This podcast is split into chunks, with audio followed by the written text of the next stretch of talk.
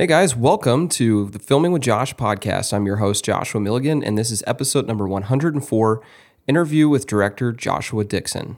This is the Filming with Josh podcast, brought to you by Rustic River Media. Welcome to the videographer's home for tips, tricks, and how to make flicks. Thanks for tuning in to another episode of the Filming with Josh podcast. You're new to the po- podcast. Filming with Josh is your home for tips, tricks, and how to make flicks.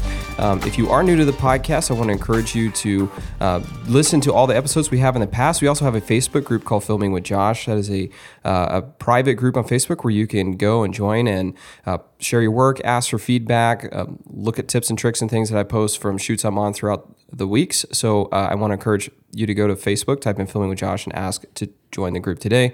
Um, also, if you are a longtime listener and you don't already know this, we just started putting the podcast on YouTube. And so if you are looking to watch the podcast for some reason, I don't know why you'd want to watch me, but you can go to YouTube and do that now. And if you are listening to this on YouTube, we are also on Apple, Google Play, um, Podbean, and Spotify. Today, we are welcoming uh, director Joshua Dixon on. Josh, how are you doing? I'm doing great. Doing Josh, good, man. Josh is joining us from a long, faraway land that I will I will save that for when I ask you where you're from. But Josh is uh, originally from Texas, right up the road from me, and uh, we connected recently, and we have a lot to cover on this podcast. Uh, Josh, you recently came out with uh, a movie that launched, I believe, a week ago today. Correct? Uh, yep, that's correct. A week ago. week ago today. Congratulations on that. The movie is called Hellhound, and it is available on Apple Plus. Is that correct? Or Apple TV? I mean, Yeah, yeah. It's on Apple TV. It's on Amazon Prime, uh, Fandango, which is Vudu now, uh, and possibly some other places. But it's all VOD right now. Um, yeah. awesome. Well, Josh, why don't you tell us a little bit about you? Tell us kind of what your background is, where you're from originally, um, how you got into to video and filmmaking, and kind of kick it out from there. Sure, sure. So, um, like you said, I'm originally from from Texas, right? From Dallas, Texas. Uh, well, Fort Worth, Texas, to be more specific. Um, and I, I was in film there. Um, I was doing a lot of producing and like directing corporate videos, sort of thing. Um, fighting amongst you know all of all of my colleagues and peers, you know, for for clients, and um, I was uh, semi successful. Um, I had a pretty small company there. Um, and during that time, we had purchased some equipment as a red camera. Um, for all the tech techie gearhead uh, film guys out there, it was like the first we had one of the, we had like the first one, and so there was a lot of demand, and I got a lot of unique work like during the first few months. Uh, and one of those jobs was an opportunity to work in Cambodia. Um, and so I went and worked on a film in Cambodia as a uh, as a first AC, uh, pulling focus for this DP. Um, and through that and those connections, like it's a, it's it, you know we could dive into how how you know I, I ended up where I'm at, where I'm in, in Thailand at the moment, but um, it was that's what brought me to the region essentially. Um, and so I got a, a lot of good opportunities there through a really good uh, friend of mine that's a director um, in Cambodia um, and then also the DP that I met there. Um, that kind of like helped set me up in the region. I fell in love with Asia, uh, and and started exploring possibilities. And Thailand's really kind of like where the central of every or the center of that kind of universe is here in in Asia, Southeast Asia.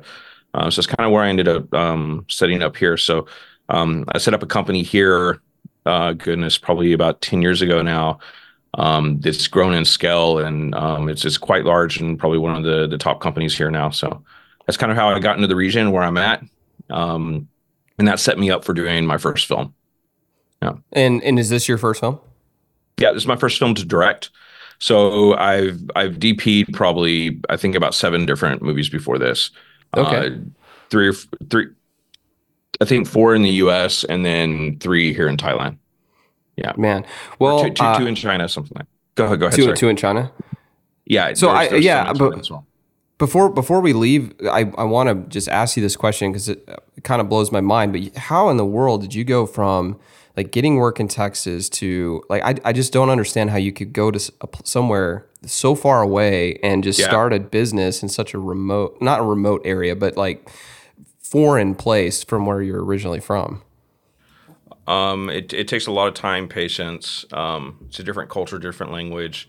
Um, but but the the one thing is like everyone needs to to realize that there's already a market here to to start in, right? Um, I started in commercials here, um, so I've been directing commercials for ten years here, um, and there's there's a huge, there's a massive commercial market here. So I was I came in and used you know the expertise that I had in order to kind of like establish and start that, um, and that was directing commercials, working with commercial clients. Um, so there, on- once you get past um, understanding, like I don't know, I guess it's it's it is hard, or it's it's probably more just like surreal or weird sounding to people whenever I you know I say like I I live in Thailand I have a production company here um and it's it's a you know it employs a lot of people like so people yeah they don't they don't really connect with it right because it's it's different from everything that they've known you know from where I'm from right from the US Sure. Yeah. so so it's a bit weird probably hearing hearing it, but I, I think it's you know perseverance, man. As long as you can, um, you know, do something long enough, you'll eventually succeed, right? So Yeah. Do, do you feel like the market was more saturated in like the Fort Worth area or where the, the places you worked in the US versus where you are there as far as, far as commercial work goes? Um. so there's there's there's a couple ways to look at it, right? So you can look at it in terms of like the workforce, and in the workforce in the U.S. definitely uh, it's it's definitely more saturated. Um, there's a lot more uh, middle class uh, in the U.S. right, and so there's a lot of people that um, are able to kind of explore film for as as as a career, you know, um, which here in Thailand, a lot of them don't have that privilege, and they they go to work for some sort of like a technical company, like a lighting or or grip company, and they work as they work as staff for that company, right? So it's like a nine to five for them, um, and they they go to work every day. So um, it's a bit of a different setup, right? So like the lighting and equipment vendors here, the cameras and all that, they have staff. So all your camera assistants, whenever you hire a camera, they come with the camera. They take it back every day. You're not renting and picking it up like you know over the weekend um, to you know to save money to do like your short film. Like that doesn't happen here. So it's a very different kind of business model here. Um, it's much more. Um, uh, it's more it's more business than and in the US it's more friendly I guess is a good way to say it so here like I said you know everyone works for the actual companies and then you hire the companies um, in the US there's tons and tons and tons you know 95% of people you hire actually probably more than that are, are freelancers um, and so that's that's very rare here Interesting. So do you think that has helped you in your career in, in any way? Um, I think that it it it it's a different it's a different way to operate, um, and then you have to work around it, right? You have to learn how to how to make it work. Um, I mean, as a producer, I love it because it actually gets rid of a lot of work. You don't have to hire, you know, 50 different freelancers. You can hire three vendors and all your crews are already sorted. That's So nice. yeah, so that's fantastic for for you as a producer.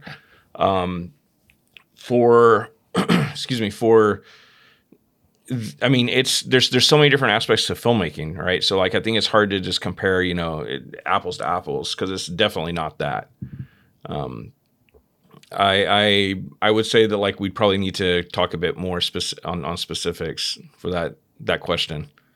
Oh, Yeah. Well, yeah, no, Yeah, I know yeah. it's kind of a broad question. I, I just got my wheels turning when you talked about going from working in Fort Worth to working in, in Thailand. Yeah. Well, so you, you you just got through directing, and I think you said you also produced Hellhound as well, right? You're one Yep, of the yep. producers. yeah. Um, So is that is that kind of where your career, the direction your career is going today, is more into making Hmm. movies or films than it is commercial? Yeah, no, definitely. So, um, so at, at our company, right, and I, I reference my company a lot because you know that's all I've known and I've done for the last ten years here.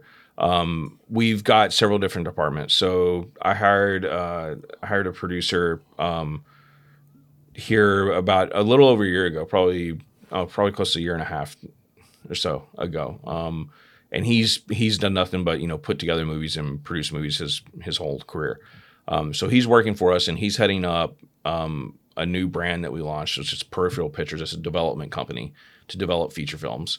Um, and so we're we're we're on the way. I think we have like about ten films on our slate now, and we're on the way to develop. Um, we want to have like around twenty, and then get at least like four of those, three or four of those made a year. Um, and so he's he is heading that up right. And so I work daily with him. Um, a lot uh, daily. I'm supposed to. We're supposed to like catch up once a week in a meeting, but like I usually end up working with him every day um, because something exciting or you know new, some new development came about that I need to be involved in. So um, so we're we're we're you know very very much in touch on that, and he heads that department up.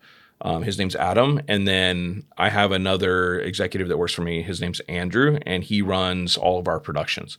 So anything that comes in needs a quotation, a line budget, um, you know, a cost, uh, you know, production plan, all that. He he oversees about it's it's as of right now, I think we counted. I think there's about 13 people in his department. So he he oversees all those guys and all of their productions, right? But that's corporate video. That's commercials. Right now, we've got um, two TV series, uh, one from Dubai and one from Korea, and then we've got. Uh, I think we're prepping for two movies also um, at the moment. So we so there's Thailand. First off, you got to understand it's a big filming destination for other countries. Um, everybody wants to come to Thailand. It's cool. It's island vibes. It's you know everyone is very very laid back here, and it's affordable. So, um, and then the locations. There's lots of locations that they want to fe- feature in these series, um, movies and such. And so it's it's it's a very very um, like film very friendly. very popular place. Yeah, yeah, definitely. Um, so so so that's that's that's you know that's that's one of the reasons why we have work here is because there's it's a very it's a popular destination. Um, but so so with those those guys, and then we have a few other um, heads, you know, head of departments that work in our company. They do different things, but it, it's like the accounting department stuff. So like, I won't talk too much about that. Um, Yeah. you know, so we've got another another marketing department um, as well, uh, and and uh, and then we have a post house, right? So we actually have a post production company where our head of our head of post there he oversees I think it's about six or seven people right now um, that are full time there. So I'm involved in all of that. Um, and I try to work on mostly like the biz dev, like like Monday to Friday. You know, what am I doing? I'm like 10, 10, p- 10 a.m. to 6 p.m. Like that's kind of what I'm doing. I'm doing biz dev. But amongst all that, I'm really trying to move forward, you know, on directing and, and focusing on that as, as my personal career. So the company's operating and it's it's kind of on autopilot at the moment. Um, and I just have to step in to steer here and there. But I'm definitely trying to focus on feature films. Um, but a lot of that work is also integrated into the company, of course. Sure. So Man, that's awesome. So when you um, when you worked on Hellhound, which we'll get into here in a minute, yeah. did you, you were you able to use a lot of people from within your company then because of that? Oh yeah, yeah, yeah. I mean, my the, the the whole company worked on the film at some point or another. You know, so That's awesome. if if it wasn't you know on the shooting, it was someone was you know I don't know. We had our accountants running stuff to set at one point because we ran out of people. You know, or like you know we had like uh, you know the post the post um, post production team. They have all exported the film multiple times, you know, because we're because we're delivering to a bunch of different territories, a bunch of different formats. So like Sure. everybody's been involved in one way is Sleepless Night or another. So um, yeah, That's awesome. That's awesome, man. Well, tell us about Hellhound. I actually watched it, but I want you to tell us, and you don't. I'm, and whether or not Yeah. you want to reveal any spoilers is completely up to you. But can you tell us a little bit about what the concept is, what it's about, Sure. how, who came up with it, etc. Yeah. So um, previously, I had been working with so so there's a producing part partner of mine. Um, his name's Nico. Um, he and I were trying to get a TV pilot off the ground. Um, and I'll tell you this: like this is like right over two years ago. In the last two years, I've learned so much Um, a very big credit to that would be Adam, the producer I told you about, that's working with us now. Um, and so I I feel like probably you know under two year or you know over two years ago, I I had a very basic understanding as to how the business works, um, and I did not have the best ideas at the moment, right? So like one was a TV pilot, right? Nobody's doing TV pilots now. You're you're pitching to try to get something greenlit, and then usually they're buying the the story or the IP from you, and then they're going to continue with whoever they want to, you know, whatever showrunner and and, and directors that they want to to to shoot the TV series. Um, also, getting a TV series done is extremely hard um, to sell it versus selling a movie, right? Um, it's almost impossible, I would say. So we we we had a moment of a, of epiphany, right, where we said we shouldn't be doing this TV series. We need to do a movie. Um, during that time, it was literally the second time that our country was was locking down for COVID. Oh man. Um, yeah, and so it was like, you know, that's always a beat. You know, that's a beating, anyways, right? You're you're you're excited. You think like you you have something that might work, and things have gotten to normal, and then you know everybody experienced this. You know, it was just like it was like an, another COVID lockdown, and so. Um, I I, am not really a writer. Nico, uh, you know, he went to school for it, and so he just he he just started writing, and so we started writing a movie. Um, and I I did my best to support him in saying, you know what, just write what you want and don't worry about the budget. Um, which is the exact opposite of what you try to do in an in, with an indie film, right? Right. So, but I but I told him, you know, don't worry about it. We'll figure it out. Um, you know, we're smart. We do production all the time. We'll figure out how to back into the budget, or we'll then alter it, right? But half of half of my reasoning for for encouraging him like that was because I was so tired of not getting our project off off the ground, right? I was just like, you know, screw this, let's just do it, man. Let's figure it out. I'd rather start and then run into problems later than to never start. yeah, right? that's So- great. Yeah. So so yeah, it was it was more it was it was definitely like, you know, there was some some motivation to just get it done. Sure. Um and so so we did that. Um and he wrote the script and then I got it back. Um, I read it and it was just there. There's explosions, you know. There was all kinds of stuff in there. There was a lot of locations. Um, Yeah, I have that in my notes. There was a lot of locations. yeah, there's a lot of locations. So like like if everyone if if everyone actually knew like the amount of money that was spent on this movie, they would never ever believe us. Um, you know, it it it with with all you know like I didn't take a director fee because I, it was my movie, my first one. You know, I needed to get it done.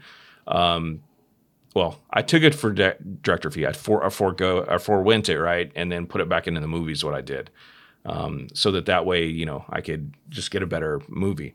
But so like I mean, it was a true, very very very true, um, like grassroots grassroots effort, like you know almost like film school style in a way, which is crazy because like anyone that's ever worked with our company experiences something completely different. It's we're we're very much you know more of a commercial shoot production company uh, where we're treating clients, you know, bringing them food to set, like they're sitting in front of a monitor, and we're making sure that they have coffee and and all that stuff, right? Yeah, that's typically what Um, I do. Yeah.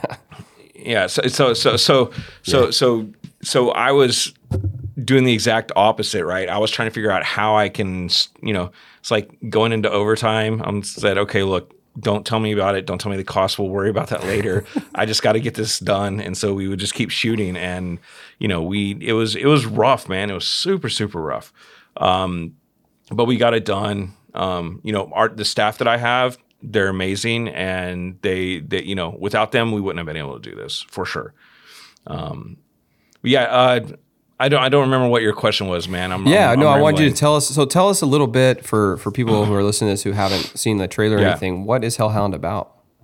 Yeah, so Hellhound's about. Um, I, I I mean, you could say it's a typical story, right? It's a hitman doing his last job. He's trying to get out, um, and basically all hell breaks loose. Um, and and the way the way that we do it, though, I think is what's unique to the the the perspective of the movie. It's it's very. Um, like there's there's a lot that went into it. There's a lot of heart. There's a lot of visuals. There's um, you know, there's a lot of actually you know other layers under underneath in the script. Um, and so that's that's one thing that's cool. Um, I, I don't want to have a spoiler out there, but Mm-hmm. um, the ending of the movie, like it's very full circle in my opinion. Or sorry, in my opinion. Um, I- I and would so agree. cool, cool. That's awesome. So that's that was one of the things, you know, one of my favorite things about it, right? So it's just, you know, we did that and we tried to put in as well like a few different um, points where we're leading the viewer one way and we, you know, quickly turn left. Um, so I, I think that like even though it is about you know the hitman that's trying to get out, right? The way he's trying to approach it, and he keeps running into like roadblock, roadblock after roadblock. Um, each of the roadblocks is unique in that way, right? The story, the the different layers. Um, so so I mean, it's it's that it's it's, it's a typical story, um, but I think the way this told is very unique. Yeah. So, as, as far as the the movie goes, so by the way, congratulations on getting your first directed movie under your belt. Thank you. That is awesome.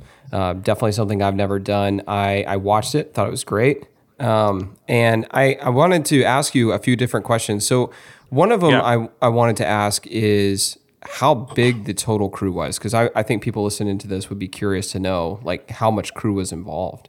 Yeah. Um we probably so like the very very minimum like small days was probably about 50 people. Um and then the bigger days were probably 100, a bit over 100. And compare Maybe one- for people who don't know this. Compare that to like what a typical commercial day would be, crew size wise. Just to put it in Uh com- typical commercials is between 100 150. 100, for sure. 150. So But so had, had I not had if had I not had staff like on payroll, like just to be completely frank, we we would have had 35 people, you know, 50 people, you know what I mean? Like a lot of these were staff. Like I, I'm not, I'm not lying. Like we actually had our accountants delivering stuff to set because like we're that is awesome. we're out of out of PAs, you know. So So it's uh, so you have less staff available for this than what you would typically have on a commercial shoot. um, you, you mean like our staff working on a commercial shoot? Mm, yeah, that's what I was. Saying. I was trying to compare. Yeah, so- I was trying to compare like crew Right, right. size on your commercial shoots Sure. versus yeah. Yeah, I mean, I mean, if we if if if we didn't have, um, yeah, if we were doing a commercial, there there would definitely be this th- as much as we had or more, um, but they wouldn't be our staff, right? A lot Sure. of them would be from a lot of them would be vendors and such. But I mean, like like we we own we own the cameras that we use on the shoot, so we we did build a freelance team to to work with the cameras, um, but we didn't have a camera vendor, right? So I think there was one or there was there's there was there's a couple items that we needed that we got from a camera vendor um and they were very very great man. They, they their, their name's vs services here. They gave us lighting and camera um at a fantastic rate.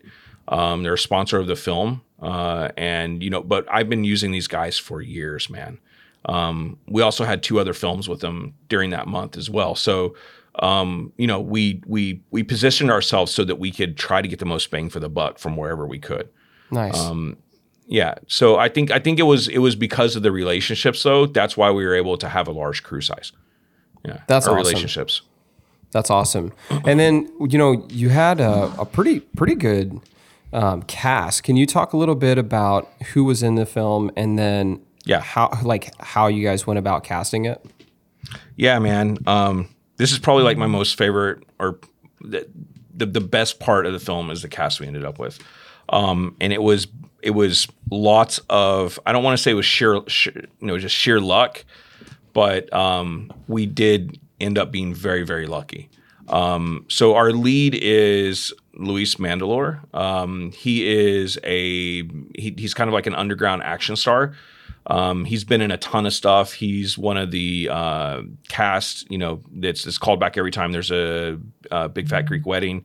Um, so he's been in all three of those movies. The one that just came out, you know, he's he's one of the main cast in that, um, and he's fantastic, man. He's a great actor, dude. I I learned so much just working with him because he's in the he's been in the business nearly 25 years, something like that, 25 or 30 years. Um, you know, he he was he goes as far back as like I think he he auditioned for Jo- Joey Tribbiani on Friends Oh right? Like he, yeah, yeah, yeah. Like he was, he he almost got that role, right? Like it, he just literally, like literally just a fork in the road sent him the other way. So um, yeah, I mean he's he's amazing, man. He he's very very talented. He understands the filmmaking process. He's also a director, right? So he understands the other side of the camera too. So that was invaluable to me, man. Um, I, I, really think if we didn't have Louis, the film would not have turned out how it was because he was not just you know hundred percent; he was one hundred and ten percent right? He was he was problem solving literally there alongside alongside us. That's and awesome. you don't you don't ever get a, a, you know a main cast member that does that. Not not in the way that he did. Um, and so it was it was fantastic working with him, man. Um, I'd work with him again in a heartbeat. Uh, and so he played he played Loreno, right? Who's um, you actually never hear the guy's name in the film, but um, that's what we named him, Loreno. Uh, he's he's the actual uh, hitman. Um, and then there's a few other people. Probably the next uh, most notable one is uh, Gang Lipan, or yeah, Gang Lipan. So he is the one of the gangsters in the film, like the head gangster. Um, he was the the lead prisoner in uh, A Prayer Before Dawn. Um, so yeah, whoever's seen that movie, they'll they'll know his face very very well. Um, and he's a bit of a celebrity here in uh, in Thailand. You know, um, he's known for kind of being in trouble a little bit. So like that's so like we kind of wrote the part actually for him. Um, so he's he's a bit contra- of a controversial figure here, but he's a he's a sweetheart, man. He's he's a fantastic um, actor. You know, it, it it would be really really it's it's so so intimidating watching him. Right, it's very very intense and then he'd mess up a line, and he'd turn around and like in a soft voice say, "Oh man, I'm so sorry," you know. So he like so immediately funny. break character. Yeah, he doesn't yeah, come yeah, across so that way on camera at all. Oh no, man, no, no. He's no, the dude that's, that's gonna bust down your door and kill you for no reason. Yeah, no, exactly. So I'll, I'll send you I'll send you a clip um, on YouTube. There's a there's a YouTube short that I put up uh, like a month or two ago of him breaking character like that. And oh, so, awesome. so you, yeah, so I'll send it to you, and it's it's just kind of weird because like it's not the character you see at all, right? Like that's that's who everyone, and that's that's who everyone's known him to be. Um, that's the the roles he gets in all the films. So, um, yeah, so he's yeah for sure, man.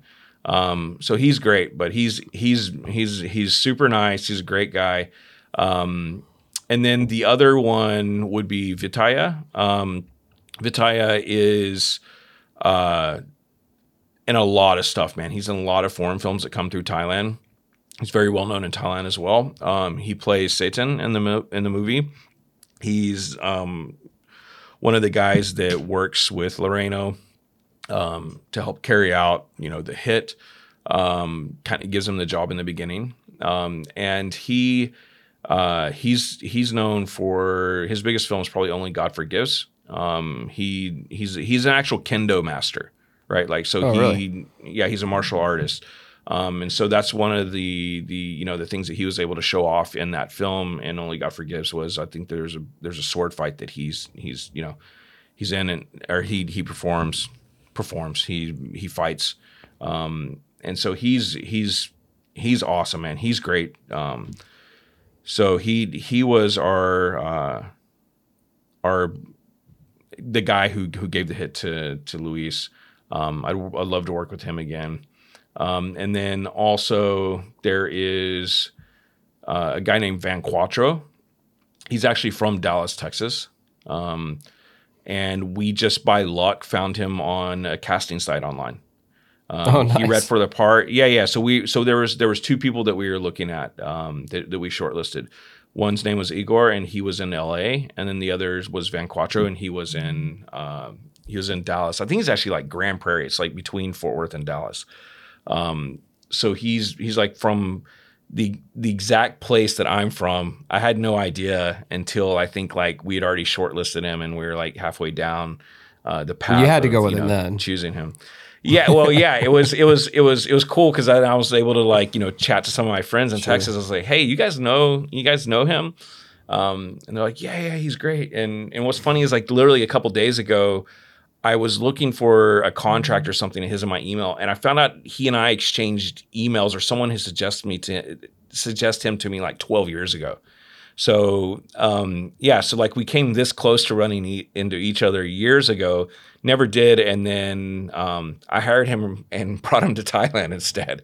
So it was yeah, it was it was really cool.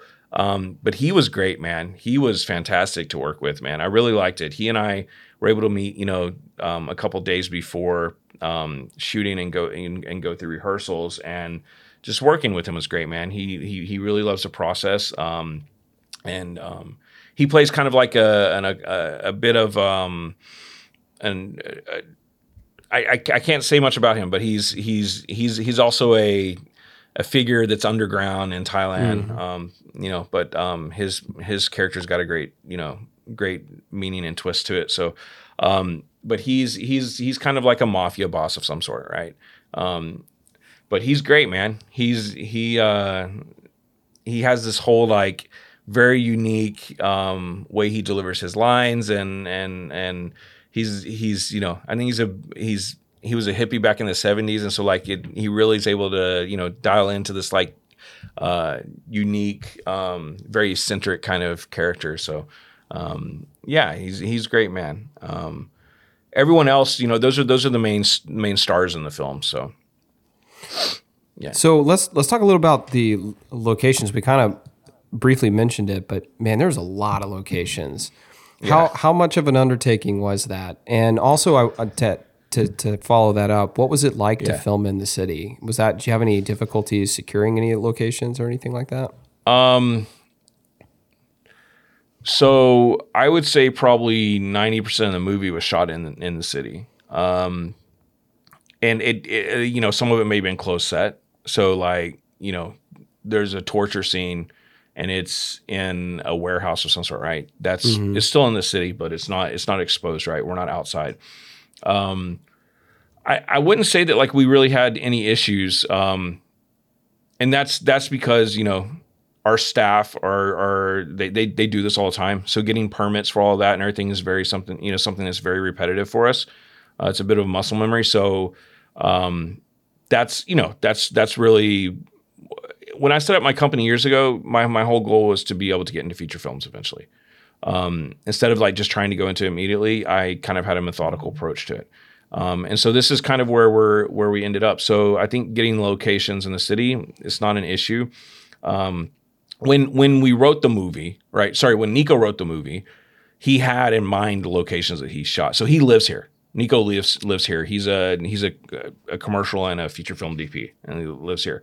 Um, so he's he knew the actors already. He had these in mind. I had them in mind. We discussed that. We discussed locations, right, as he's building the script, um, and and the locations he had in mind as well. Um, so like we already had all of that um, in mind. So we actually wrote the script for Thailand, right? We didn't just write it and then figure out how to adapt it to Thailand. It was written exactly and specifically for actually all these actors that we hired and uh, and the locations. So um, getting them was no no issue. Um, now, where we ran into issues because because of the the the what we were trying this the sheer like monstrosity that we were trying to pull off um, for the amount of money and time that we had was just ridiculous. Um, in hindsight, I probably would have done I would do this differently next time. Um, but we we shot um, we would need we went into overtime several times and you know the locations didn't allow it and this is where we had to like do the whole like begging and pleading and you know like how how can we still you know make this work and then when it didn't work we had to go back man. We had to add on another day. You know there was overtime costs there was additional you know day day costs. So um yeah i mean it was as as like buttoned up as like i was making it sound like there was i think it amplified everything else because how buttoned up it it it always is for me in the past. I thought it would be like this, or just you know my muscle memory thought it would be, and then when we got to shooting, it just you know was something different, and I ended up having to figure out ways around. And and this is directing, in my opinion, right? Directing is being able to understand the challenges and figuring out how to get around it and come up with creative solutions because that's all you have at the moment, you know. Um, and and and if you go without something, how am I going to cut around cut around it later, right? Like how am I going to make this work whenever we're actually cutting the video, um, cutting the scenes, right? How's that going to work later? So so that's that's the whole that's that's like you know the other fifty percent of the directing. Um, so I think that I think that there was there was a lot of challenges with the locations in that aspect, but not getting the locations. But with what we were trying to do at the locations was was the the big challenge.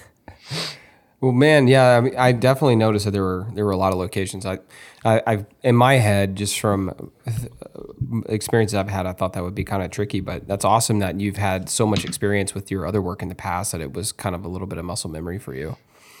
Yeah. Um, so another question I had. So there's a lot of fight scenes. So I've never Yeah. filmed a fight scene before. I'm curious to know how difficult that was to choreograph. so we spent i think it's about five days doing previs previs for fights so um, like pre-visual um, choreograph choreography. Um, so we we spent five days designing the fights. Um, Louis right our lead he wasn't there for the entire time. We had to do it with a stand-in someone that's or someone to stand in for him. Um, and they they and Nico would figure out the fights and uh, they'd get edited in the evening uh, and I would take a look at it and I would give notes. Um, I should have been there for the previs, but dude, this was such like we were trying to do so much. I was busy putting the rest of the shoot together and prepping everything else. So he, Nico and I were talking a lot, like on chats. He was sending me videos. Um, you know, shoot it with this phone, shoot the angle, show me how the hit's going to work, send it to me, and I chat back to him and say like, "Yeah, that's great. Um, no, no, no, sell it the other way." You know, and and so um, so we so we did a lot of that, right? Um, but all the fights were completely rehearsed, you know, before, and we had the videos cut already. So before we before we went to actually into production, all the fights we knew how they were going to be cut and shot. You know, ninety percent there. Because then once you get on the set, you know, things change, and uh, you know you could get an idea, or you could uh, break, you know, break one of the props, and like now you got to figure out how to, uh, you know, our movie we didn't have doubles for everything, so. Um, one, one of the reasons why is because we were in my bedroom. You know, the the fight where um, um, Bijan, the, the big scary guy, he runs up into the house. That's that was actually the house I was living in at the time. Oh, really? So yeah, yeah. So so all the bedroom furniture and everything was mine, and it was destroyed after the fight. Right. That was Our- like our- uh, one of the first fight scenes, right? yeah. This is Yeah. yeah. It's in the first. It's in the first. Uh, yeah. It's probably in the first twenty minutes of the movie.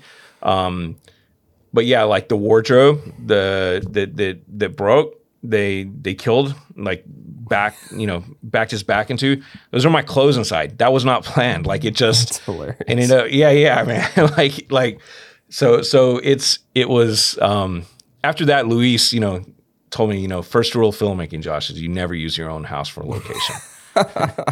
you got to do this to other people's houses. And I was like, okay, well, yeah, lesson learned.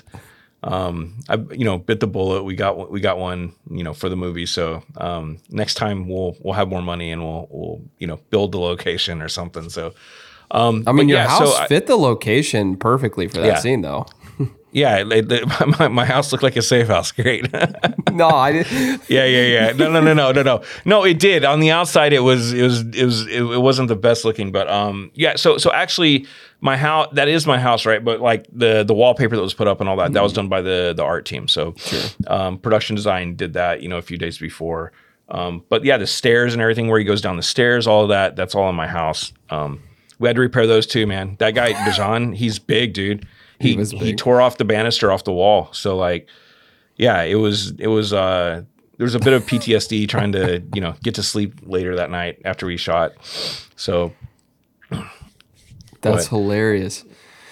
Well, um, I, let's talk a little bit about something I, I'm really interested. I love handheld shooting. You had a lot of handheld shooting. Can you talk to us a little Yeah. bit about some of the rigs you guys used? Um, there's a lot of Sure. like running handheld and things, and I, I thought you Yeah. guys did a great job with that, especially in that Yeah. when I was talking about the choreographing fight scenes. I mean, the, the, the camera operators obviously did a good job of choreographing with that as well. Can you talk a little bit about what you guys used? Yeah, definitely. So Nico's an expert at this, man. Um, he shoots tons and tons of action. Um, so he's he's definitely very skilled in this, and he's just using. You know, I think they strip down the camera as much as they can. They leave like maybe a focus motor on there for the a focus motor in a matte box um, for the the AC, so he can just focus camera uh, or focus the lenses. And Nico handhelds everything. Um, he's been doing this for years, man. Um, so he he's an expert at it. I mean, that's that's all I can say. Um, as far as the rigs, uh, some of the other cooler rigs, right? Because that's just handheld. Um, and and and that's all designed actually during the fight, right? So like whenever we're doing the previs for the si- the fights, we're understanding how uh, the camera is going to move, and so Nico at that point is figuring out is this camera rig going to work? Do I need to use something else, right? Like if he's having to you know sprint hundred yards and then go up uh, up a stairs and fly off of with a cable or something like maybe it's something else he needs. So he's figuring all that out during the previs. Um, 95% of the time though, it was just like a top handle on the camera. Um, and I think there was a couple times where we were added like a second or third camera and I ended up operating camera. Um, when the guy gets shot in the lobby in the hotel, uh, there's a top shot. I was operating that, um, and that was just a like a Komodo up top, but it was I think all the gear was on the other two. So so we shot we shot with two cameras um, the entire time, and then we'd add a third every once in a while. And we didn't have money for a third operator, so I went up and opted a third camera, and uh, all the gear was on those two cameras, right? Like all the handles and everything. So like I was just having to hold the body, and the Komodo has a screen on top, right? Yeah. I don't even think I had a screen. I was trying to use the focus peaking and like just make sure it's in focus and um, you know it's touchscreen. So like i had nothing man. It was just like me holding that little cube pointing it down at them. Um, and i don't know what lens we put on there. Um, i guess we put on the lens set from the lens set. Yeah something. But um, yeah so it was uh, so those rigs the i would have loved to use steadicam we just didn't have the money man the steadicam operator um, with his his his assistant and and and the the gear, you know, it's just it's just was out of our budget, man. This is the one thing that we like we had to cut. Um, sure. But I would have loved to have Steadicam the whole time. Um, but, but it still looked it really good. Well. I mean, it, it felt it, it, fit the feel and the vibe of the of the of the film. I felt Thanks. like. Yeah, I mean, we had we had lots and lots of dolly stuff, right? So we set up dolly and we mimicked what Steadicam would have done, right? Sure. Quote, you know, um, that was that's how we got around it and how we were able to keep it dynamic, in my opinion. Um, if we if we hadn't had the dolly, then I think it would have turned out a lot less dynamic. Um, it wouldn't have because in the movie, right? Like there, a lot of movies are completely handheld, and they should be, right? There, but this one really had a lot of places where we needed to set up something visually, mm-hmm. um, and it it really conveyed a mood and a tone for that particular shot, and that's where the dolly came in. Yeah, I like the dolly shots you had in there. Thanks, thanks. Yeah. So you mentioned Yeah, a Komodo. Uh, what did you shoot everything on red? Um, yeah, so we yeah, because that's what we own. So Nico owns a camera. Um, our other producer, who also was another camera operator on the film, his name's H. Um, he owns. So they both own red somethings. Red. Uh, It's like a V Raptor, maybe. No, it's the 5K. Um, oh, uh, oh my! They're gosh. probably two, three years old. Um, yeah, well, actually, Gemini. I mean, this is yeah, yeah, because they're great for low light. Right? Yeah, Gemini. Yeah, so the Gemini sensor is great for low light. So they both had Geminis, um, and that was you know we use that because this whole movie's like 90% of it is shot at nighttime yeah. maybe 90 80% so so we used geminis which i think that was kind of like like like we even wrote it to be at night because we had the Geminis, something like that, right? Like that's awesome. Like, like, like we literally like flexed our muscles that we already had as as much as we could. Play right? into like, your that strengths, was the whole man. Exactly, exactly. So like that was the the whole idea behind the the concept of how we got this movie to you know finished, um, and and that's where we made up where we lacked. So. Um, yeah, we shot Gemini's, and then um, my company has a Komodo. So um, like the shot in from inside the taxi where uh, the guys are shooting at the taxi. Like there's a shot from behind. Like that's the Komodo because we could just get it up into the window, right? Yeah, yeah. Um, and so like you know we had we had some AC prepping that while we're shooting that big uh, fight scene with the the motorbike drivers, taxis, taxi driver guys. Um, so yeah, so that was that was the reason why. So we used a couple cameras on that fight scene, and then the Komodo was being prepped for the the taxi, uh, the taxi scene after that. So um, one one it was the Gemini's. Uh, the reason we used them is because of low light, and we owned them, right? Uh, then the other is the Komodo because we could fit it in places that we needed. Um, there's a couple places we had to steal shots. Um, talking about permits, but like there's a couple places we had to steal shots. I won't go into you know that too much, but um, the Komodo you can do that because you can put it in a bag and you know you put like a, a DSLR lens on it and it's small and you know you can sneak it in somewhere. So yeah, I've definitely done that. yeah, we've all done that, man. Like this, this is how this is this. If you don't do this, you will not progress in your career. You know what I mean? Like there's Sometimes no you just way. got to push the boundary a little bit. yeah, there's no way. There's no way. what lenses did you guys use, if you don't mind me asking? Uh, we used ultra primes, so Okay. they're uh, Zeiss ultra primes, um, and then I mean there was you know probably a bunch of other uh, moments when we grabbed whatever we had at the office. Um, Sure. Like I think in the I'm, I mean ninety probably ninety five percent of the movie was on ultra primes, um, and then we had a moment or two like I said where I was like we had still shots right where we probably put on like a, a Canon lens of some sort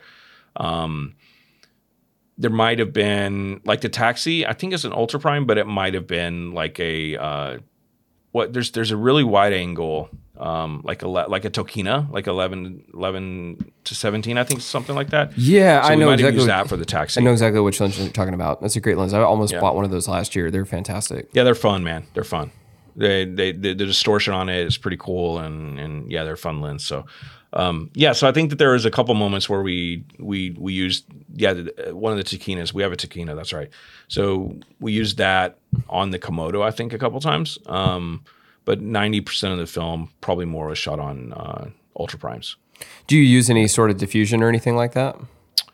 uh yeah nico used i'm pretty sure it was just like uh black pro mist something you know it's some some something to get rid of the digital edge. Um this is the one thing that i don't care about the red cameras. It just it feels like so sharp and so crisp which um i mean it can look good for certain movies but um we really wanted to go um we really wanted to play into like uh the the the texture of the city not being that crisp right? It needed to have um the, the, the city itself needed to have its own um, character and texture to it right and so i think that that was that that was part of it um, the diffusion and then we also put film grain on it in post Nice. so Yeah, the shots look good, man, and uh, the Komodo cut really well with the with the Gemini shots. I would never Thank know you. that you snuck some Komodo shots in there. yeah it's the the, the colorist man the colorist is kick out which nico's the colorist too so Nico he- has he a lot of roles. dude it's it's he's he's um yeah we complete each other man he does everything i don't do and i do everything he doesn't do so but he's talented man he has a he has a ton of tools in his you know in his toolbox So I I have a kind of a technical question. Um, do you do you Yeah. guys use a lot of? I mean, because you had a lot of a lot of action. I'm assuming Yeah. your sound mixers had to to do a lot of lobbing. Is that kind of how you did a lot of your audio? Um, man sound the whole other adventure bro um There's it a lot was- going on in that film. I was thinking about that while I was yeah watching it. yeah yeah. no oh no definitely so you know probably 20% of what you hear is actually recorded on on site as far Mm-hmm. as like maybe 15 20% is actual sound effects and ambient there the rest of it's done in Foley Mm-hmm. All Foley, and, the, yeah. and, and sound sound design um yeah so uh we we had a great uh sound designer um and mixer uh in the Baltics um and he, he, he this is one of An, uh, Adam's connections. So Adam came in right after we shot the movie, so he wasn't here for you know the chaos. He was just here like cleaning up everything for us. To be honest, man, because this is his this is his expertise. He came in and he's like, I cannot believe you guys even got this movie made. You know, he's it was it was like I know that's what he's thinking. He he's never said that, but I know he's thinking that. Um, and so he he um, he helped us with someone to do the sound design and and Foley, and we got a great great guy to do that. I'll probably use him again. He was excellent, man. Um, super fast, very like he understood what I was after. Um, so the communication was just you know spot on point, and I that that just helps you out so creatively so much in the in the process. So I I would say that like yeah, eighty percent of it was Foley and sound design, and then um, obviously like all the the lines, right? Like all the the dialogue and everything. Mm-hmm. Um, that was either lav or the or a boom on you know overhead. Um, but there was you know we we're always trying to capture with the boom. The mm-hmm. boom is always the best quality sure. you're going to get. Um, the lav, you're you're not just because like the lav, you know, runs into like rustling sound mm-hmm. issues or anything like that, but the lav doesn't have like the dynamic. It just doesn't have the punch, sorry, man. The, yeah, the clarity, it's the replication that you get out of a boom versus a lav is mm-hmm. it's they they're they're not comparable in my opinion. Um, and it makes a big difference later whenever you need to go mix this in with all this foley and all these other different frequencies, mm-hmm. right? You got to be able to find specific ways to highlight it in the mix, and and so like that was a very big thing. Um, so we just like you know everything else. Um, it was tough, man. Like we we couldn't always get it, and there's a few places in the film where we had the ADR stuff. Yeah, I was um, going to ask that. I I know where they're at. I don't know if anyone else I is able to hear it. Amazing, man. You just made my day because this is like every time I watch it, I'm like, oh my gosh, that does that sounds so different, you know, than than what it should. And if you didn't notice the the places for ADR, then you know that's great. No, that's actually we, why we I wanted to job. ask you this question because I I was watching. There's a lot of action happening, and there's some like yeah. wider shots and things, and I was like, there's no way he boomed some of that stuff, but it sounded really good, and I wondered Thanks. if you had ADR, but I could I didn't catch it if you had it. Yeah. So when when you're doing the fight, like all the efforts, like the grunts, like the mm-hmm. you know, and the hits and all that and everything. Um, the hits, those are all Foley, right? Like the punches, mm. obviously, all of that, kicks, drops when you hit to the ground, you know, steps, all of that, footsteps, all that's Foley. Um, but the the efforts, right, the grunts and all that, that we're trying to capture on set. Sure. Um, and if if the sound mixer, actually, not even if the sound mixer doesn't think that it was decent, the recording quality of it, right? Not the performance, but the the the, the audio that was captured. We'll do wild lines for it after, right? So we'll have everyone be quiet. Um, we'll literally have them run through, like they'll sit there at the mic and go mm, like that, right? Mm-hmm. So that we have these little bits that we can mix in later, right? And so we give that to the sound designer and the the mixer, uh, and then they put that in with the the fight or so we'll, give it to the editor. He'll use them and place them, and mm-hmm. then the sound designer will take that and then create create it. Yeah. So, yeah, it was great. Um, it was a great mix, man. I, I really enjoyed that. I was you. impressed. Thank um, you. What about like lighting? What what kind of lights did you guys use primarily? And and and yeah. also on that note, did you did you ever have to because you you mentioned that you had to kind of it was kind of grassroots. Did you ever have to go all natural sometimes? A lot, a lot. There's there, gosh, dude, probably more than half of the film we're using practical because uh, it's at it's at night time, right? So there's not a lot of natural lighting. Sure. There's there's practical, right? So we used a lot of uh, LED tubes, um, like really? uh, yeah, Asteras, that sort of yeah. a thing. Yeah, yeah, yeah. So we used probably I think we had like a we had six or eight of those, um, and that was probably what we we lit almost the entire movie with. Um, Bangkok awesome. has that feel though, right? Like it's very like there's a lot of neon and dark there's alleyways, you know, um, yeah. and and so it kind of like goes with that. And that was also the tone of the city um, that we were we were after. So okay. the the LEDs worked a lot. Um, and if there wasn't, you know, if we didn't have enough, we we would try.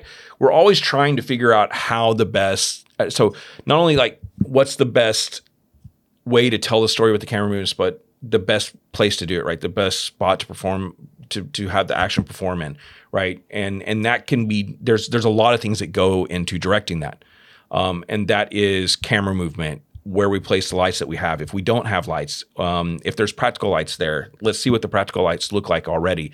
So there's a lot of consideration and thought process. It's not just like a you do it this way every single time.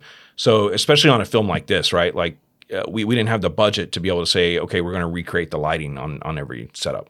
So we were going in to, and, and, and even back when we were writing the script, right? When Nico was writing the script, he had locations in mind where he knew automatically. It's just, you know, he doesn't have to think about it, man. It's in his brain already. I know the lighting works in this way there, so I can tell this sort of story and mood there. Um, and so we we the whole movie, like you said, playing your strengths, right? Like the whole movie was done this way.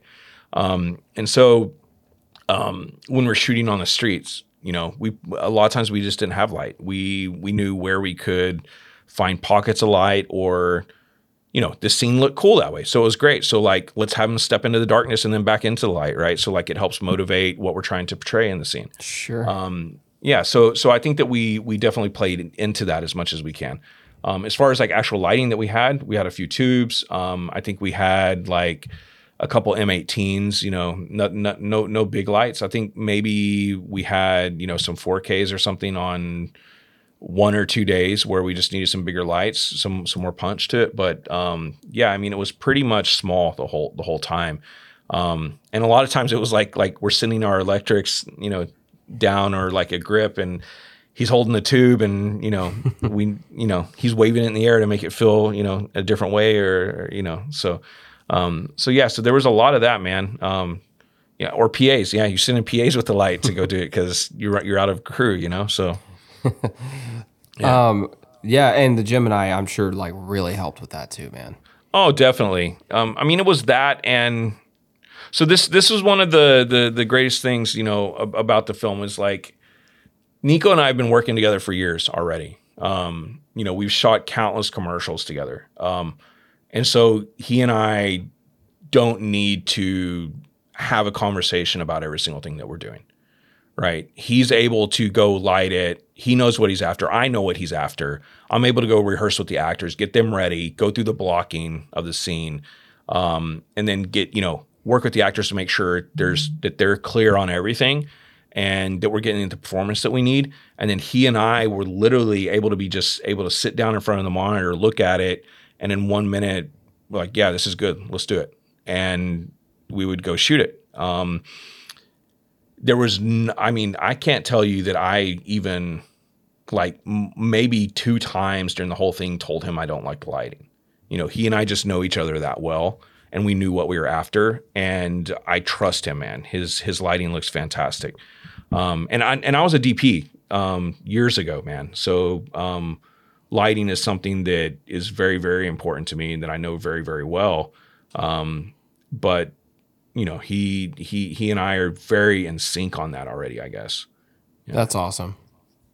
Yeah. Well, I was going to ask you, um, switching gears here, a little bit about some of the music. Was that all original or did you or was it some of it sourced? It was all original. Okay. Yeah nice. there was yeah everything i mean there was a couple tracks that we licensed i believe. Don't quote me on that. I believe we licensed a few tracks. Um, but uh, like like and like there's a karaoke scene towards the end where there's some thai music playing in the background like that's licensed but that's not really soundtrack that's kind of like background sound design. Um, sure. You know, for the karaoke room, so it's more ambient. But um, the uh, the everything else was was scored. So there is a composer here in Bangkok. Um, he's an Italian composer. He's been here for goodness probably thirty years. Very very well known and established. One you know like the top guy. Um, we begged and pleaded until we could get it, you know, to to a place we could afford which we well we still couldn't afford it, but we paid it anyways. But we begged and pleaded, and then um, so my my my first like career that I ever tried uh, to make happen was music. Um, I played in bands for probably about ten years. Um, and so I have a very, very big uh, background. Uh, there's a very, very heavy background um, in songwriting. And so he composed it, and I went in and I worked with him a lot. So I think I spent probably five or six days total with him going over um, the the music for the film.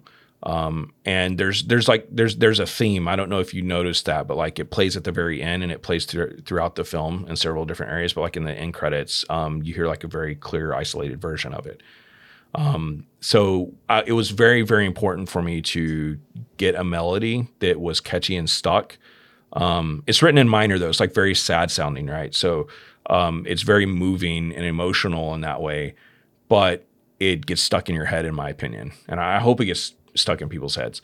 Um, that that's the whole point, right? I want I want this to to to last and make them think about it after. So, um, I made sure that that that melody's probably in there about four or five times throughout the film, um, in in very important areas like when there's a big change in in the story.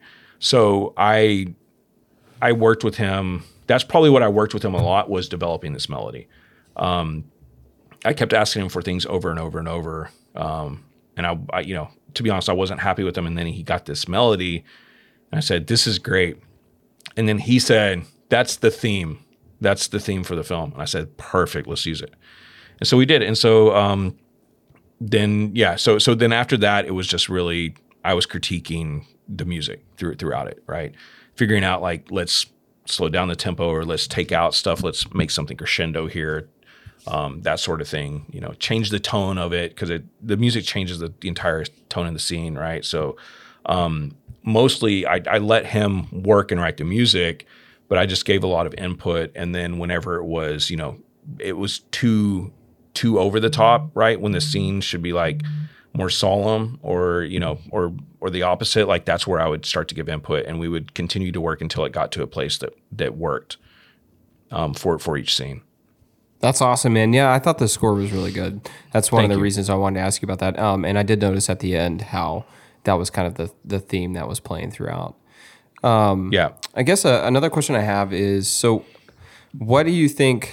Like the biggest challenges. I mean, obviously budget was one because you you mentioned that. What, what, are what are some other yeah. of the bigger challenges that really stuck out to you?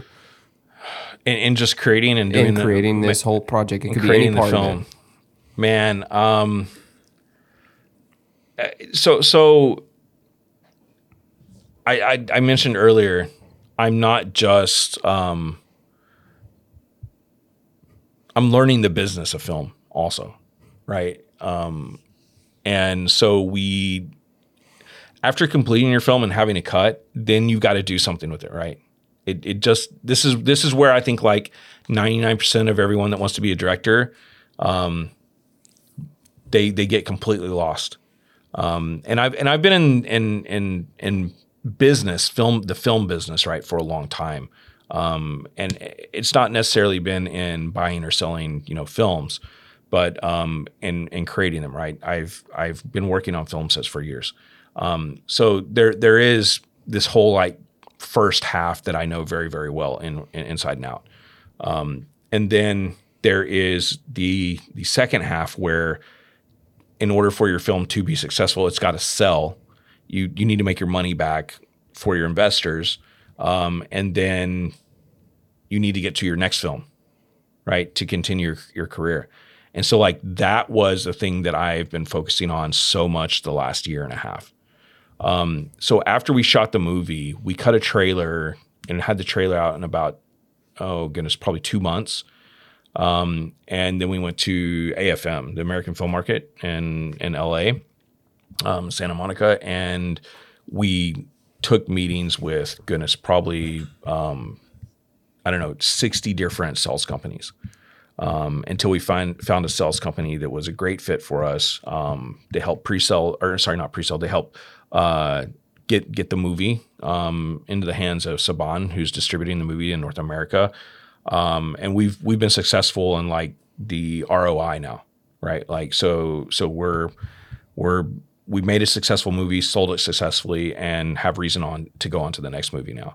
Nice, um, that's awesome. So I, yeah, thank you, man. So like I think that that would be that's the the the the the other big piece of the puzzle that all these people that are wanting to to get into film they don't even know that that piece exists right so so that's that's a whole other thing so like um, and then post production is probably the other the other big thing.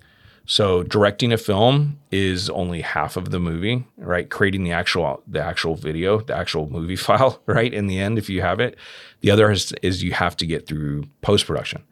Um, I fortunately have been involved in post production for a long time. Um, so uh, I, I, manage a post production staff as well, right? So we've got um, some VFX artists, and we've got uh, staff colorist, and we've got um, you know a lot. Probably, I think we got three or four full time editors, and so um, I was able to to to, to utilize that. Um, you know, we're able to put together the assembly. Um, I actually edited the film like two times on two different cuts with two different editors so that I can really kind of wrap my head around different ideas that um, I thought would, you know, be difficult for for me to see without that. Um, and so we we continued with one of the cuts. Um, producers will tell you never to do this because I just wasted money, which I did. I, I, did waste money with that, but um, but I get why I, you did it though. Yeah, yeah. It it's I don't think I'll ever be able to talk in a producer that hires me into doing that again. um, but because I was one of the producers on the film, like I, I just did it. So, um, but yeah, I think that that I, I think that was a great that was a great thing because like certain scenes from each editor, I could see the a way that they did it differently, right? So, so I was able to kind of understand what we had more, you know, full and full. Um, so that was cool, man. Um, but post production is is the other the other tool, um, or sorry, the other the other challenge, right? That I think that that is very very difficult. Um, because once you once you have your offline cut, then you've got to go to um, color, right? You mm-hmm. got to grade the film. You got to go to VFX. Then you got to do you know VFX and oversee that. Um, and as an editor on like an indie level, like you got to be involved in all this, right? Like the VFX doesn't look good, do it again and then you need to be able to, to suggest to them how to make it better right? And if you have no expertise or you've never done anything in vfx like you can only say make it better. And they're like what are you talking about? Right? And so like it's a very very um, you know there's a very big communication issue at that point. And so so i think that like that's that's one of the things that that people um, you know like other aspiring directors they they they need to definitely keep in mind is like you're going to have to communicate on a lot of stuff. And and you may say like there's no VFX in your film, but there always is going to be. There's going to be a logo you need to take out. There's going to be something you know um, that, that has to be done right. Um, so, um, but yeah, so there was there was um, there like probably ninety percent of the gun guns uh, in the film were practical effects, uh, and then the others were muzzle flashes. So. Um, or I'm sorry, we're, we're digital muzzle flashes. Um, and so I do I spent tons and tons of time with our VFX artists getting it until it looked real. Um, and I, I, hope they did. I, I, hope that you can't tell which which which ones are fake and which yeah, ones no, are practical. I mean, I I did not to the point where I ever even looked at it. I mean, it just okay. looked real to me. Awesome, yeah. great, great, yeah. So so that was that was the other thing. Um, and then the sound and the score and then the mix. You know, it all it all it's all a huge project each time, right? So like a movie is a huge production that's made of a bunch of small projects in, internally. you know, so it's so so it's and I mean it took it took us a year a year and a half to to to make everything um, from shooting. You know, so like it's a year and a half project or, or a long project. Yeah. Well, it uh, it's something to be proud of though, man. That's awesome. Thank you. And and I bet how does it feel to you to like get to get that first one under your belt? Is that like a weight lifted? Yeah, I mean it's it's there's there's a lot of different emotions with it. To be honest, um, there's a lot of different ways that I feel, um, especially like when you go online and start reading reviews, or you know, um, certain people saw it and you're like, did they like it? Did they not like it? You know, like you start you you can get inside your head essentially. Yeah, I was gonna um, say I I don't know. I would almost like be too afraid to read any reviews if I were. Yeah, I mean, one.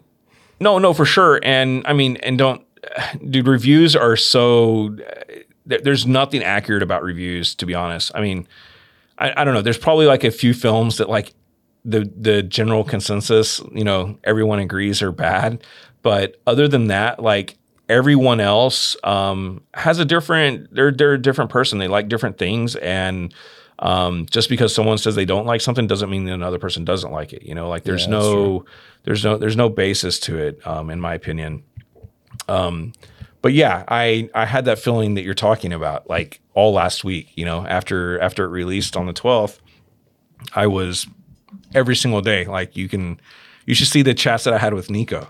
He's, he, I'm sure he was getting tired of me sending like screenshots of our reviews and stuff. So, you know, I was like, "What's that? Why is it? What does this guy mean?" You know, no, no it wasn't that bad, but um, it was it was fun, man. It was it was cool to see it, and um, I mean, it's it's actually it's it's it's really um, it's really nice to read a review whenever someone gets something in the film that you were trying to to communicate. Um, even if they don't like your film, but they're able to say like they they they were communicating this thing. This this was the underlying thing, you know, story uh, in, in in the film, and that's really really cool because that means that we made people think, right? And people were able to, the viewers were able to take what we filmed, edited, put on the screen, and then manage to find a sales deal. And then they were able to, through all that, they were able to see it in the end. And then what we did stuck, right? Like that's really, really cool, man. That's, that's probably the coolest feeling I've ever had in my life. Well, I will tell you, there were a few moments that stuck stuck to me that I remembered. Uh, one of them kind of like gave me a nightmare going to bed, but it's the uh, Okay. I don't want to spoil anything, but it was a moment. It was a conversation. I think is his name Satan. Satan. Satan, what's his- yeah, yeah. Satan. Yeah, Satan. Um, Satan, like literally Satan. Um, it, it's it's supposed to be a Burmese, like a, a- a Okay. Burmese name. I uh, I don't I don't think that we even ever mentioned that in the film either. But um, it is C E T A N, not not the Oh, devil, got but it, sounds it. like it. Sounds like it. Well, it was just a moment, and again, I won't spoil anything, but there was just a conversation he had where he was telling a story where he's recounting, I think, a, a, another hit he had been a part of, one that I Yeah, guess yeah, of yeah. When they're in the cafe, right? Yeah, and yeah. I like almost had to turn it off because I was like, man, because I have two Yeah, yeah. young kids, and and I have a little boy, and I was just thinking about his conversation. I was like, dang, Yeah. dude, like that. You, that was you didn't have your kids watching the movie, right? No, no, my kids were Okay, asleep. okay, okay. my kids were Okay, asleep. okay. But I still, was, I was when- like, wow, man, that's intense. it just didn't go the way I thought it was gonna go. His story, Sure. and I was like, Yeah. dang. And my wife's like, yeah, it's I it's like know, it's like dark. that that story's that story's amazing because it's it's the ultimate like like uh, like it's the worst situation that could ever be Literally the worst. in the world. yeah, I went to bed sick of my stomach. To be honest, after that, I was like, dang, dude. Wow, wow, man.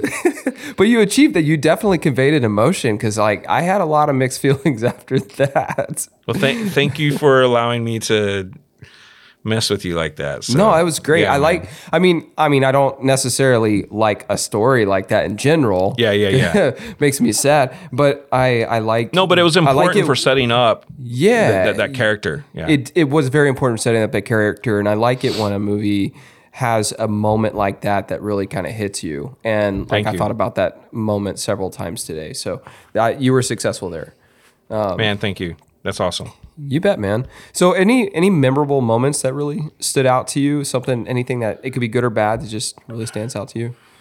Um, yeah so the through the through through the whole process um it was it, it was it's a learning it's a learning experience too every every film that you've ever been on you know like you're always learning stuff so i would say that like i i learned how how important you know the collaboration process is like i, I already knew it's important but but the the whole collaboration process on actually getting your film out there and and in a place to where people can purchase it is is the most um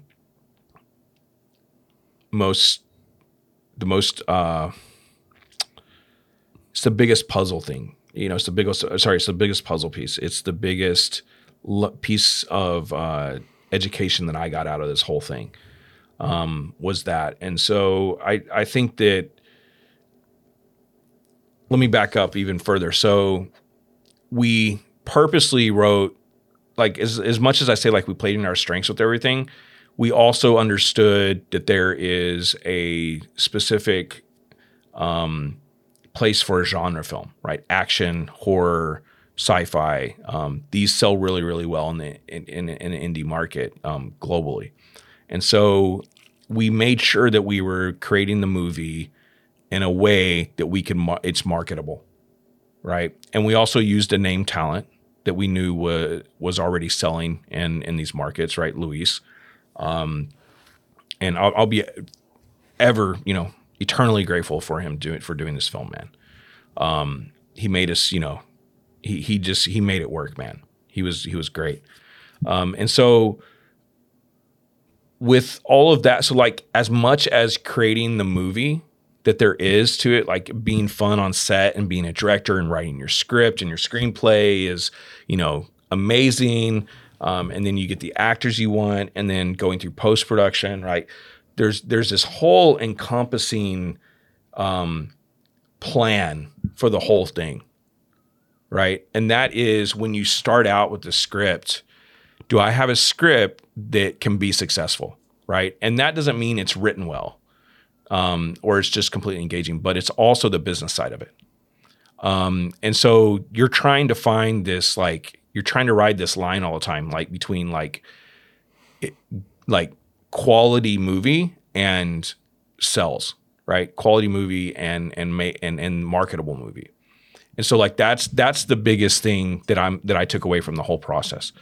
Um, and and and now that I understand it a lot better, um, it's great because when I go into the to, to creating my next movie, I, I'm I'm trying to keep. I, I want this to be a muscle memory, right? I, I, need that to be you know just automatic. That turns on whenever you read a script and you're like, hey, can I make this movie or not?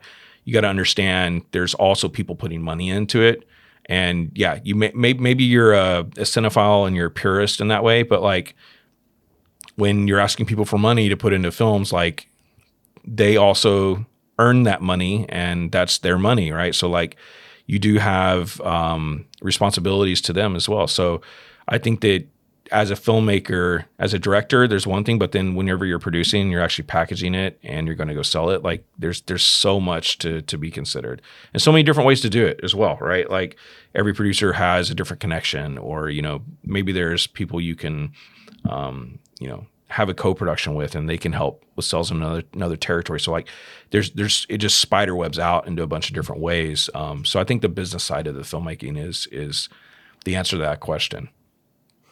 That's yeah. awesome, man. Did you ever think at any point in your career you'd be here doing this today? Did you did you ever think that actually happened?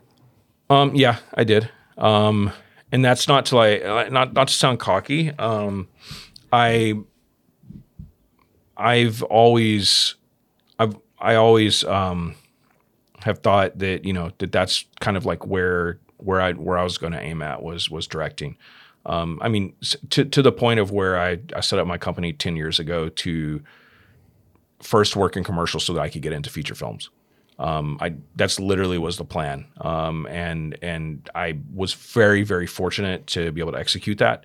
Um, and now we're at the point where we're able to have a feature film division and actually be able to like we're, we're accepting other scripts right now like i said we've got about 10 films on our slate right now that we're developing um, and so that development company was a missing piece that i didn't know existed you know before probably a couple years ago and now i understand you know hiring adam bringing him in he's you know the glue that holds everything together um, and he's an expert and and and I, I let him make the choices man um, he's he's really that the the guy that runs it. So, but I think that um, I knew that I was going to be involved in creating feature films in some sort of way.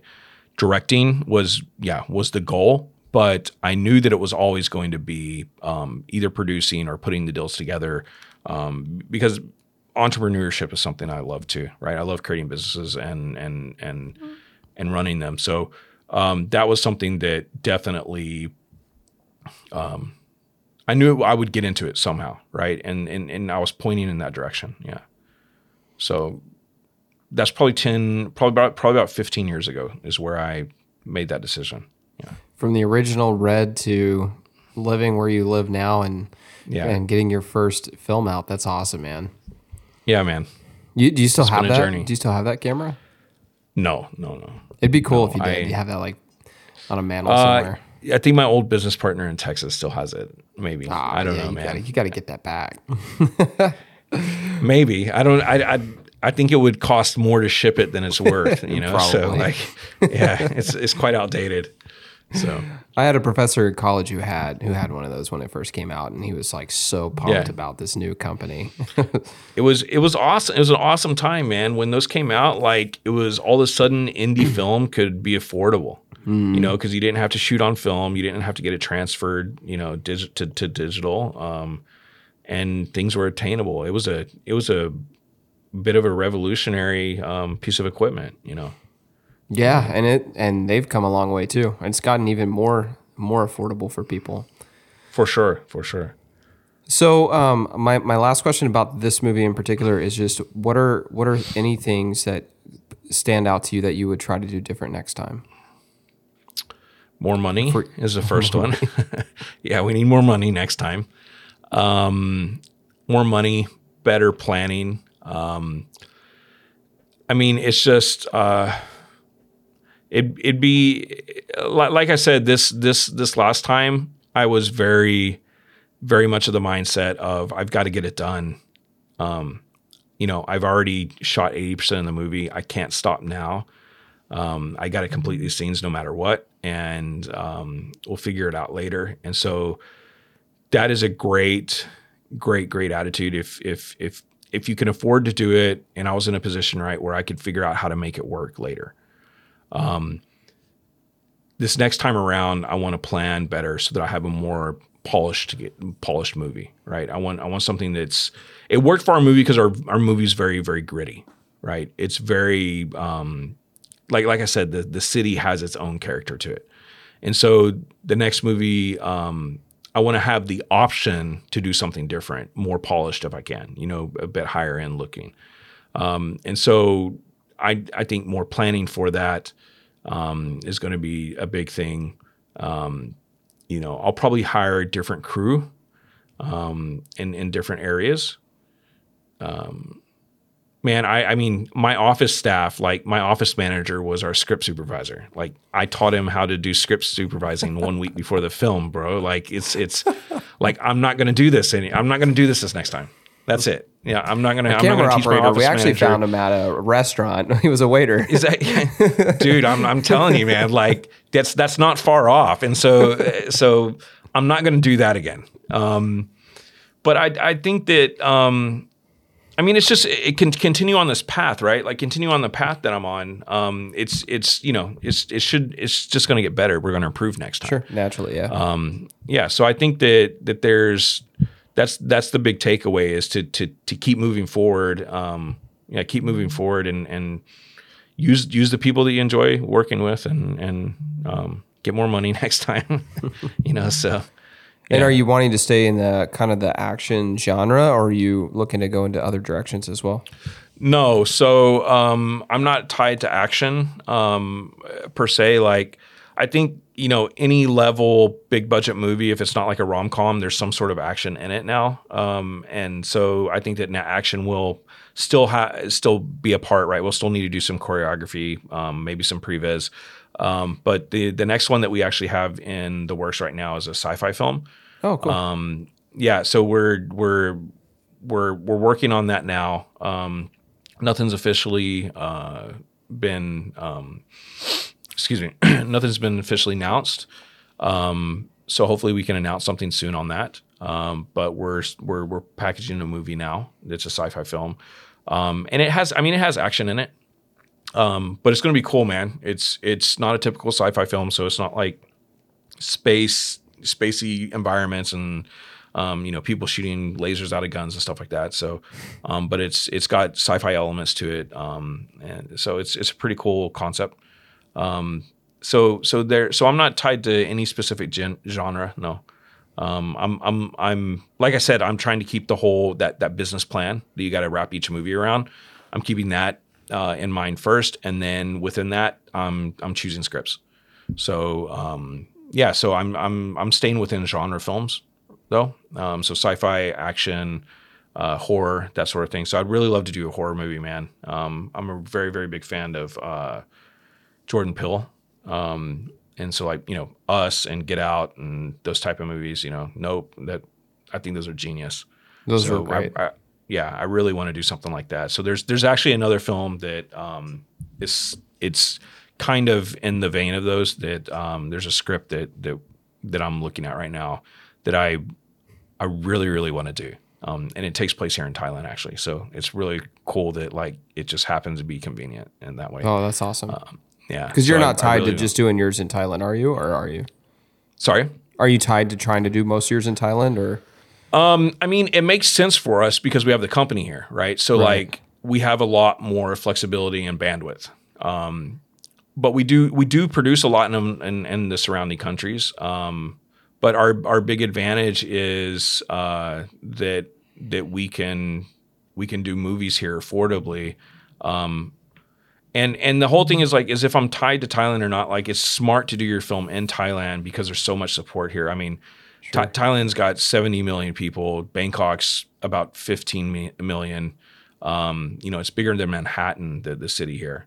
Um, so it's it's. I mean, there's so much support here. People don't realize that, but like, that Thailand is not only um, the population, right, but like the actual infrastructure of the city. Like, there's two Ferrari dealerships here. Like, there is the the the country, or sorry, the city here is a, a metropolis. Man, it's massive. Um, it looks like you know, it looks like Manhattan. Um, uh, the skyline does. Um, and and it's massive. There's shopping malls literally every every single train station. There's a shopping mall nearly. Um, so it's it's a very very uh, high tech city as well, and and that people don't associate Thailand with that at all. But um, yeah, so it's a very very cool place to shoot your film.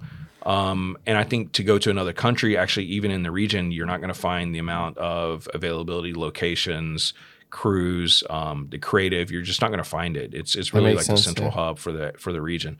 So I would say keep everything in Thailand as much as you can.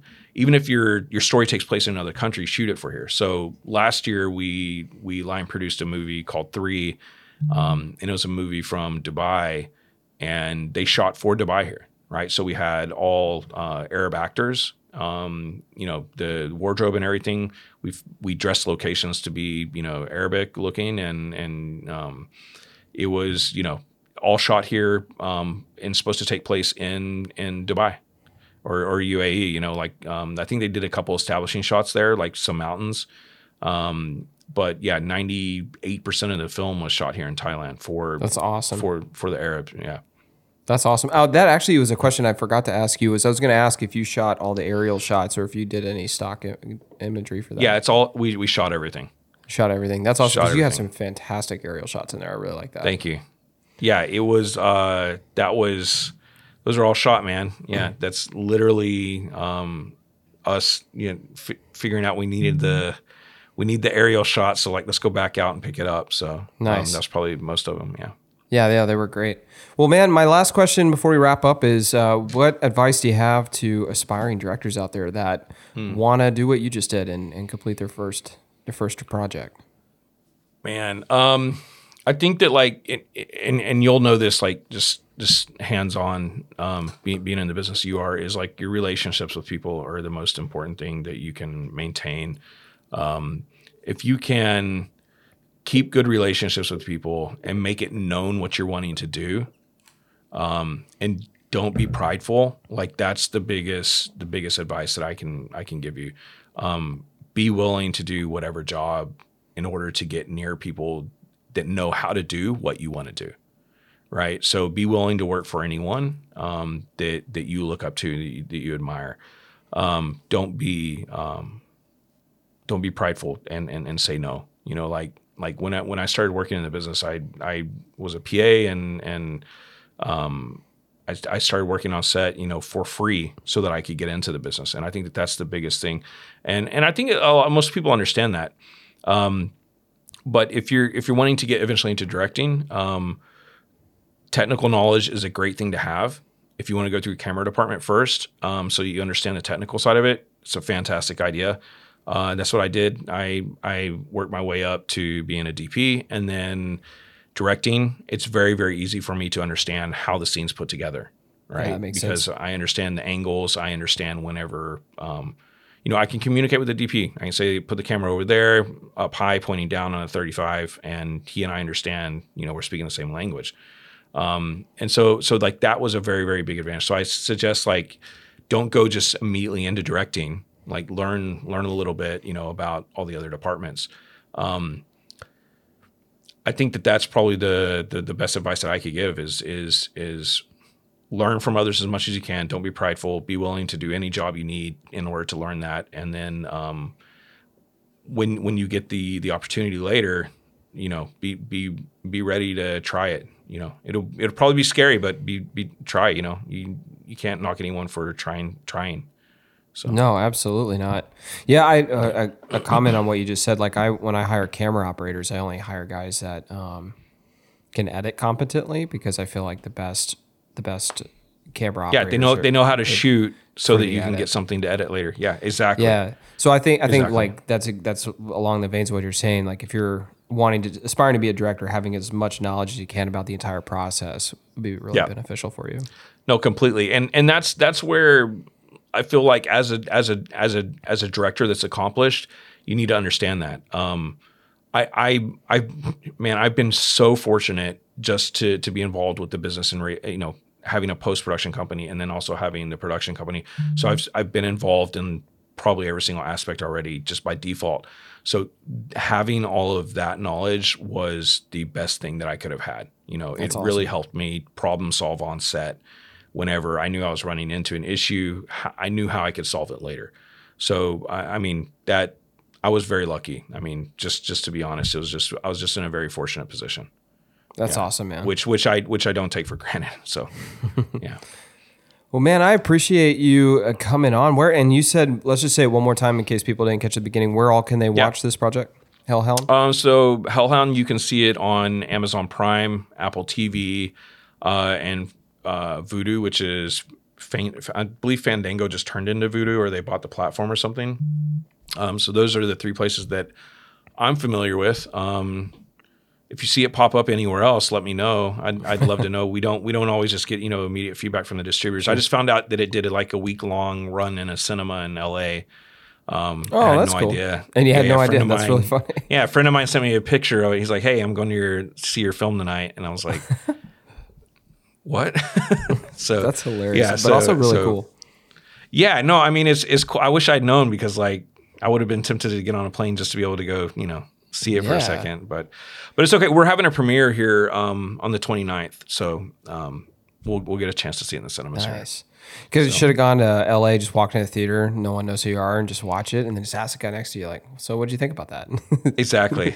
Yeah. If if there's anyone in, in the theater, so I, I don't I, I, I don't know. It didn't get any public you know publicity, so let's I, I don't know why why it was in the theater, but it's cool, man. It is cool. It is cool to think you're like, and that's that's what I was saying. Like the, the the, coolest thing for me ever is to like create this film and then it actually do then it had then it went somewhere. You know, that's yeah, the coolest that's awesome, man. That's that's yeah. really really cool. Well, congratulations. I, I'm I'm really pumped for you. Great project, um, and and thank you so much for hopping on the podcast and chatting with us today. Yeah, thanks, man. I, I appreciate you having me. Absolutely, man. And if anybody is interested in learning a little bit more about you, do you have a place that, that you can direct them to? Yeah, sure. Um, so I've got a few places. Um, if you go to, you can actually go to my company's website. It's Mbrella Films. It's it's sounds like umbrella, but there's no U at the beginning, so it's just M B R E L L A films.com. Uh, that's our production company. Um, then we have a post production company. It's called Cut Mix and Color. Um, and that's mm, literally that's cut, cut. Awesome name. Thanks, man. Thank you. Uh, that's cutmixcolor.com. Um, those are both based here in Bangkok. And then our uh, development company is called Peripheral Pictures. Um, just like your per- peripheral pictures, just like it sounds, peripheralpictures.com. Um, and so you can see our our current film slate there, um, and you can you can reach you can reach me pretty much you know through any of those sites. If you say, hey, I'm trying to get a hold of Josh, someone will will get me the message. Um, yeah, so there's that. If if you just Google me, man, like it's I'm I'm pretty active online, so there's usually a way you can get in touch with me. Yeah. Awesome. Well, thanks again for joining us today. We really appreciate it. And uh, thanks, guys, for listening to this podcast. Uh, if you are not following the podcast, I would like to encourage you to uh, subscribe. And uh, if you have any comments, let us know. And be sure to go to the Filming with Josh group on Facebook. Ask to join the group today, and we can chat about this episode and any other uh, topics that you want to talk about. We'll see you all there. To learn more about Rustic River Media, visit us online at rusticriver.media. Thanks for listening to the Filming with Josh podcast. Catch every episode by hitting subscribe today.